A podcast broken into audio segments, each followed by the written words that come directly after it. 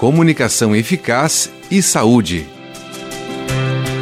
Os pais devem estar atentos aos atrasos, dificuldades e sinalizações de que algo não vai bem na comunicação do seu filho. Observando a curva evolutiva na caderneta de vacinação, no histórico familiar, na demora em começar a falar, se a fala está muito atrasada ou confusa, difícil de entender.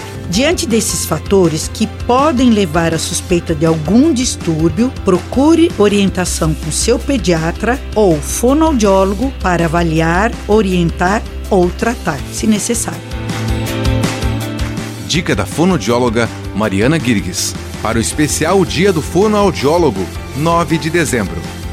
Apoio: Conselho Regional de Fonoaudiologia, Terceira Região.